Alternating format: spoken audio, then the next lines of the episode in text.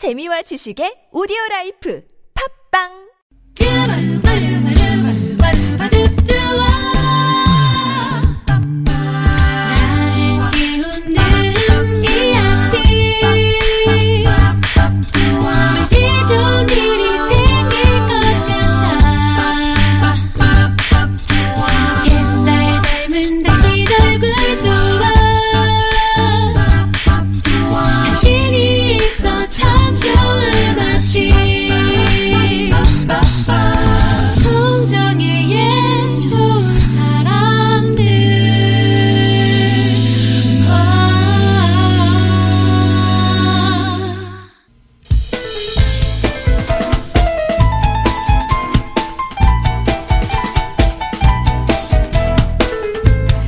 음악에는 경계가 없다. 음악에는 인종도 피부색도 또한 국경도 존재하지 않으며 민족을 가리지도 않는다. 음악은 사람들을 하나로 모이게 한다. 모두 즐기자. 교황 베네딕토 16세의 말입니다.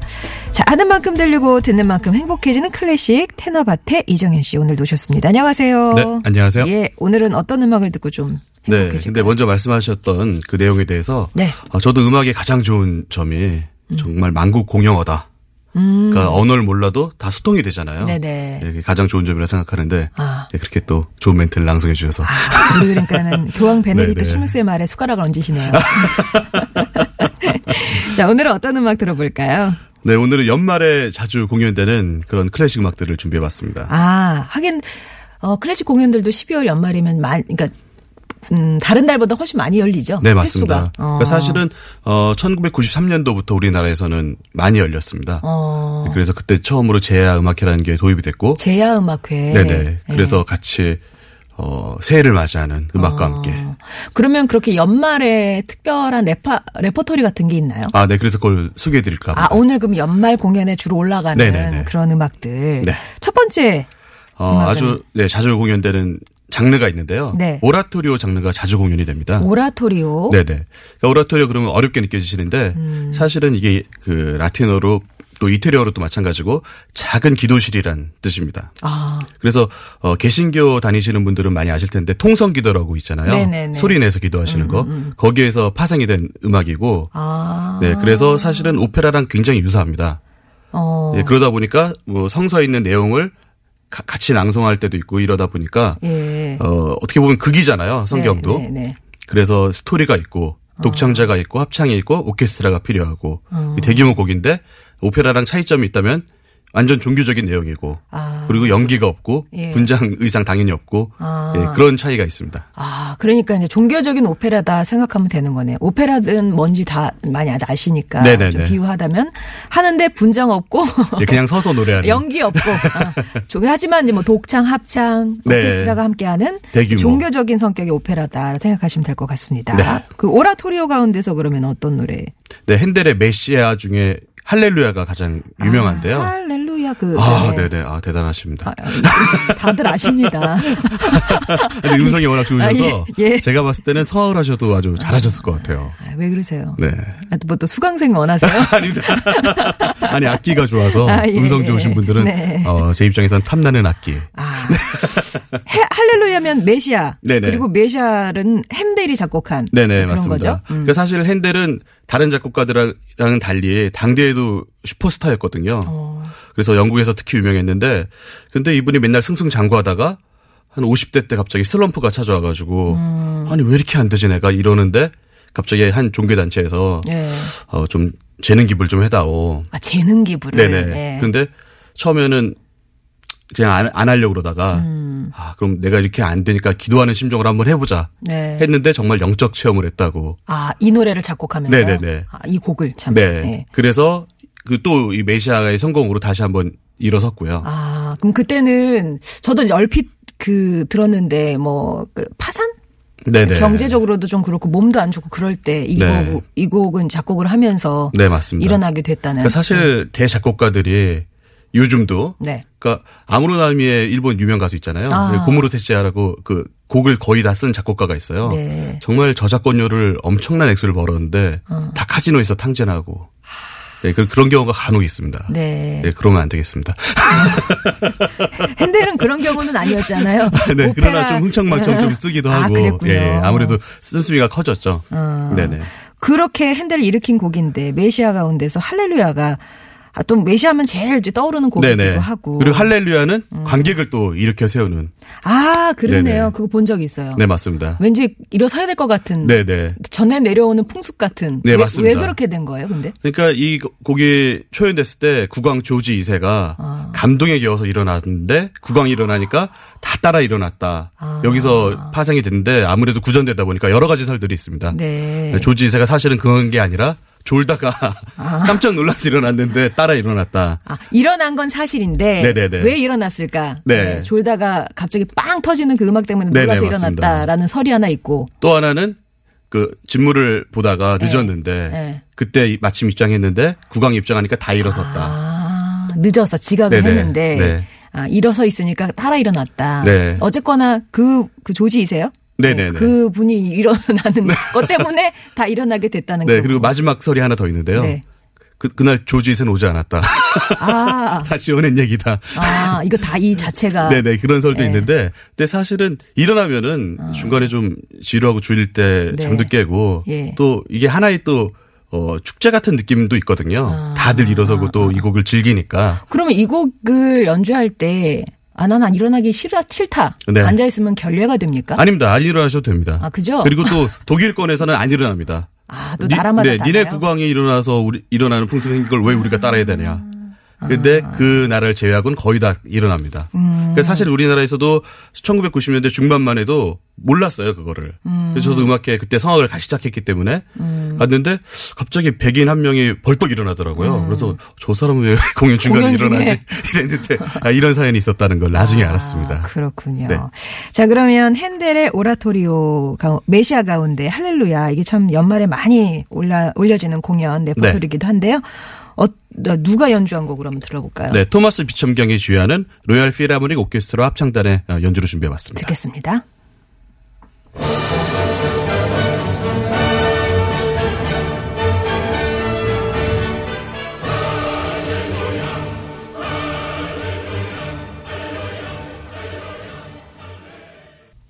오늘 클래식 산책에서는 연말이 되면 클래식 공연 무대에 자주 올라가는 곡들 함께하고 있는데요. 먼저 핸델의 오라토리오 메시아 가운데 할렐루야 들으셨습니다. 두 번째 곡은 어떤 곡 좀 들어볼까요? 네, 오라토리오 중에 그 메시아랑 양대 산맥을 이루는 작품이 있는데요. 음. 바로 하이든의 천지창조입니다. 어, 네, 그래서 오늘은 그 중에서 어, 가브리엘 소프라노 독창자가 맡는 그 역할인데요. 네. 네, 아리아를 준비해 봤는데 Nun beut die Flur das frische Grün 그냥 한국어로 해주셔도 이제 들판은 어. 파릇파릇한 초록빛을 선보이며 아, 아, 그, 예, 그야말로 천지창조기 때문에 네네. 예, 그러니까 주님이 예, 예. 그 세상을 창조할 때 어. 그러니까 이- 뭐 이제 뭐 비- 예, 비- 들판이 만들어졌군요. 맞습니다. 예. 예. 그 신입니다. 들판이 만들어졌어요. 네, 근데 가브리엘 천사가, 네, 어, 감탄하면서 예. 네. 그 천지 창조라는 곡에 대해서 조금 설명을 더 해주실 수 있을까요? 네, 그래서 그 자주 공연이 되고요. 네. 또 테너 솔리스트 곡도 굉장히 유명하고. 아, 천사가 한 이건 우리엘 개, 역할이고요. 예, 등장을 그래서 하죠. 정말 예. 천지 창조에 대한 그런 곡이고요. 어. 역시 대규모 합창이 있고 사실 이 곡은 어 메시아도 마찬가지지만 일반 교회에서도 네. 뭐 크리스마스 때나 이럴 때 자주 뭐 칸타타라고 해서 네네, 많이 하죠. 맞습니다. 많이 합니다. 예. 네. 그렇군요. 그리고 오늘은 특별히 임선혜 씨의 곡을 준비해 봤는데 음. 임선혜 씨는 지금 우리나라를 대표하는 소프라노라고 해도 예, 과언이 아닙니다. 네. 그리고 고음악계의 디바고요. 그리고 이 음반도 20대 후반에 녹음한 거예요. 그러니까 2000년대 초반인데 2000년대 초반만 해도 동양인이 어. 그 독창자로 음반을 녹음하는 거는 아. 주 드문 일이었거든요. 예. 그러니까 아무래도 어 음반은 영화고 어. 공연은 연극이기 때문에 연극에선 사소한 실수라든가 이런 게 있어도 상관이 없지만 네. 완벽해야 되잖아요. 네, 영화는. 네, 네, 네. 그래서 뭐 발음 같은 거랑 이런 게 여러 가지가 신경이 쓰였을 텐데도 불구하고 음. 정말 독일인 이상의 그런 뉘앙스랑 발음을 선보였다. 음. 그리고 게다가 어 이 역은 사실 그 차질이 있었다 그래요. 원래 내정됐던 소프라노가 어떻게 돼서 안 하게 돼가지고 네, 네, 갑자기 네, 요청을 네. 했는데 네. 임선혜 씨가 바로 해가지고 이때부터 소위 스타덤에 오르기 시작한 거죠. 아, 유럽에서 되게 유명하신 분이세요. 굉장히 유명합니다. 그리고 이제는 우리나라에도 유명해서 어 그리고 또 대중적인 활동도 많이 해서 뭐 뮤지컬 팬텀도 했고요. 그리고 또 보보 경심녀란 드라마에서 예, 꼭 돌아오리 그거 부르신 분이죠. 아, 네, 맞습니다. 어, 그리고. 최근에 그리고 또 뭐 마스터란 무슨 프로그램에 나와서 네. 초대 우승을 차지하기도 하고 아. 각 장르의 노래 잘하시는 분들이 경연하는 거였는데 거기서 1등도 했습니다. 음, 그렇구나. 네네. 그러면 그 천지창조 가운데서 가브리엘 역은 소프라노가 맞고 아까 우리엘? 울리엘? 예, 그건 테너가 맞고요. 그러면은 라파엘이라고 또 천사 한 명. 네, 그건 바- 베이스나 어, 아. 저음을 잘하는 바리톤도 맞고. 남자가 둘이고 여자가 하나고 네, 그렇군요. 맞습니다. 네. 나중에 그 아담 하와 이렇게 나오잖아요. 네네. 그러니까 그 역할도 병행을 합니다. 아. 그렇군요. 네. 예. 그래서 여러 명이 다 하지 않고 그한 역할을 맡은 사람이 다른 역할도 맡고 오라토리오이기 때문에요. 네. 네. 궁금한 게 있는데요. 우리 이정현 씨가 뭐 얘기할 때 네. 그 외국 곡을 부를 때 특히 발음 얘기 많이 하시잖아요. 네. 그러니까 성악가들한테는 노래 그냥 멜로디 라인 따라서 잘 이렇게 표현하고 이러는 것 이런 것만큼 발음도 중요한가 봐요. 굉장히 중요합니다. 어. 그러니까 우리나라의 그 예전에 Notre-Dame de Paris의 독창자들이 프랑스 사람들이었는데 네. 우리나라 사람들을 위해서 무슨 방송에 나와가지고 한국 가요를 불렀어요. 어. 네. 근데 발음이 워낙 어눌하다 보니까 굉장히 성의 있는 그 공연이긴 했지만 외국인 장기 자랑을 보는 느낌. 어, 예, 그러면 안 되잖아요. 근데 네. 프로로서 서는 거기 때문에 완벽하게 해야 됩니다. 아, 그러면 저는 아까 우리가 앞서서 말했던 음악은 전 세계의 뭐 공통 언어다. 이거에 약간, 어, 논리적으로 모순이 있다고 생각이 드는. 아 그러나 그 나라 사람들은 알아들어야 되잖아요. 네. 네. 알겠습니다. 네. 그러니까 그러나 우리가 일본어나 이태리어를 몰라도 그들의 음악을 즐길 수 있는 거니까 아. 네. 할렐루야 뭐 다들 아, 우리말 아니면 괜찮은 거예요? 그렇죠. 어, 네. 그렇게 정리를 하고요. 자, 그럼 하이든의 이제 들판은 파릇파릇한 초록빛을 선보이며, 어, 오라토리오 천지창조 중에서 듣길 텐데요. 어, 소프라노 임선혜의 목소리로 듣도록 네. 하겠습니다.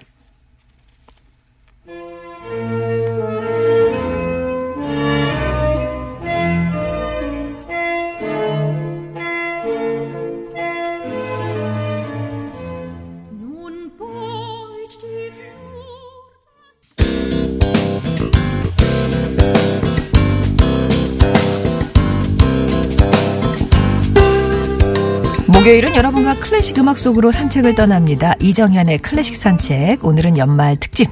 그래서 연말에 어, 클래식 공연장에서 많이 들을 수 있는 그런 곡들로 함께하고 있는데요. 오라토리오 두 곡을 들어봤고요.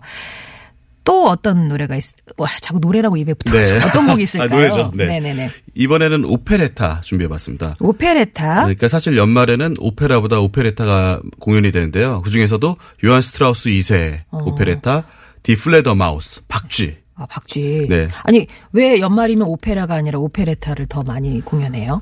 아 그러니까 오페라는 조금 어 조금 진중한 내용이 많고 비극이 많은데 네. 오페레타는 그러니까 etta란 게 붙으면은 가볍다는 뜻입니다. 어, 아. 그 오페라가 있으면 오페레타는 가벼운 오페라. 아. 그러니까 이, 이태리에서는 사람 이름도 그렇게 많이 붙여요. 그래서 예. 어머니 이름이 라우라면 딸 이름은 라우레타. 음. 그래서 예전에 축구도 호나우두랑 호나우 지뉴가 있었잖아요.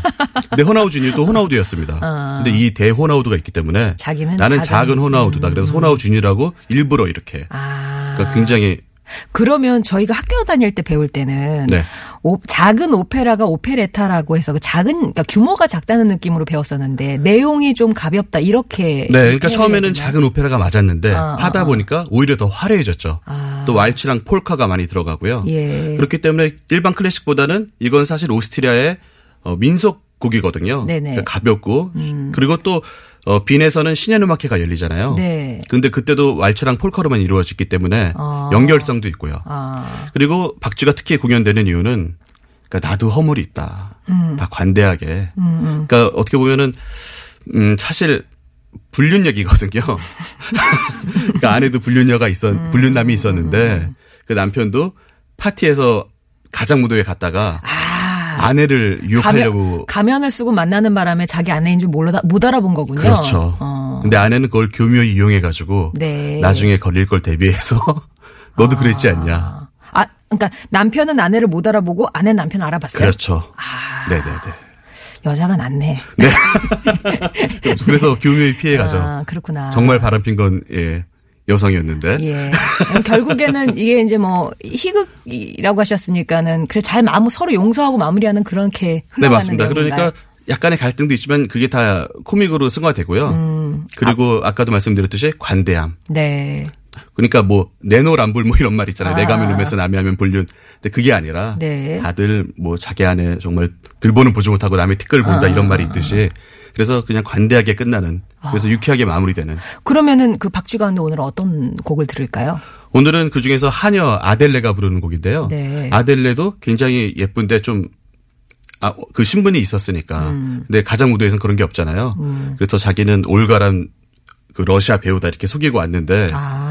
그 주인님이 알아본 거죠. 아. 그래서 너 원래 올가였어요? 그러니까 갑자기 당황했지만 네. 그리고 또 맨날 어, 이러면 일이 있어서는 안 되는데 성희롱을 하거든요. 아. 뭐 히프를 툭 친다든지. 예. 근데 똑같은 반응을 보이니까 아. 어 아무래도 아들네. 맞는데 어, 어, 어. 올가였어요. 그러니까 그럼 당신은 원래 아르키 백작이었냐 어. 후작이었냐 그러면서 말도 안 된다. 내가 너무 예쁜데 당신이 평소에 그 예쁜 하녀를 좋아했기 때문에 나를 그 하녀로 보는 것 같다. 아.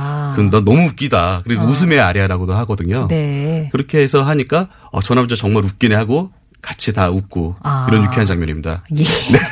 그런 장면이군요. 네. 그런데 오늘은 피아노 반주로 준비했는데 아, 네. 그 이유는 캐슬린 베틀이라고 어, 흑인 소프라노인데 정말 당대 최고의 흑인 소프라노거든요. 아. 근데 그분이 전성기 때 30대 때 카네기홀에서 공연한 그 실황이라서 준비해봤습니다. 음, 네. 자, 그러면 슈트라우스 2세의 오페레타 박쥐 가운데서 나의 후장님 캐슬린 베틀의 어, 노래로 듣겠습니다.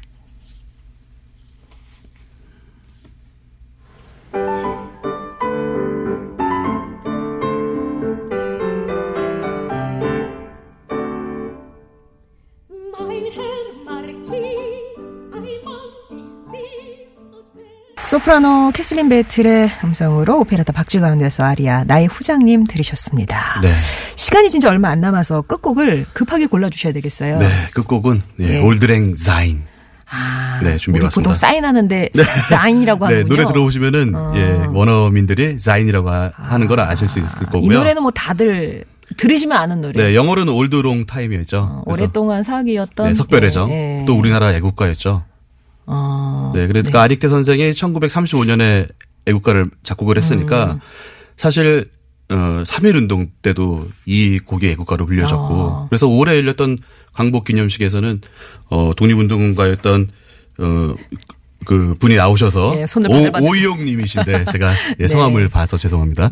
그분이 할, 할머님이 음, 부르셨구나. 예, 이 곡을 무반주로 부르셨는데 예. 눈물이 났었습니다. 네, 그럼 올드랭사 자인을 네. 아, 그런데 오늘은 네. 특별한 버전으로 준비해서요. 아. 편곡된 버전이라서 여러분들이 알고 있는 그런 느낌이랑은 약간 다르실 겁니다. 누가 부른 걸 예? 켈틱 우먼의 리사렘이 부른 곡 버전인데요. 음. 켈틱 우먼이 정말 스코틀랜드를 또 아일랜드를 대표하는 그런 음악가들이 모인 거거든요. 네. 그래서 어, 더 잘 표현해냈습니다. 그거를 저희가 아, 조금 교통정보 듣고 나서 끝곡으로 좀 전해드리도록 하겠습니다. 네. 이정현 씨와는 여기서 인사 나눌게요. 고맙습니다. 네, 감사합니다.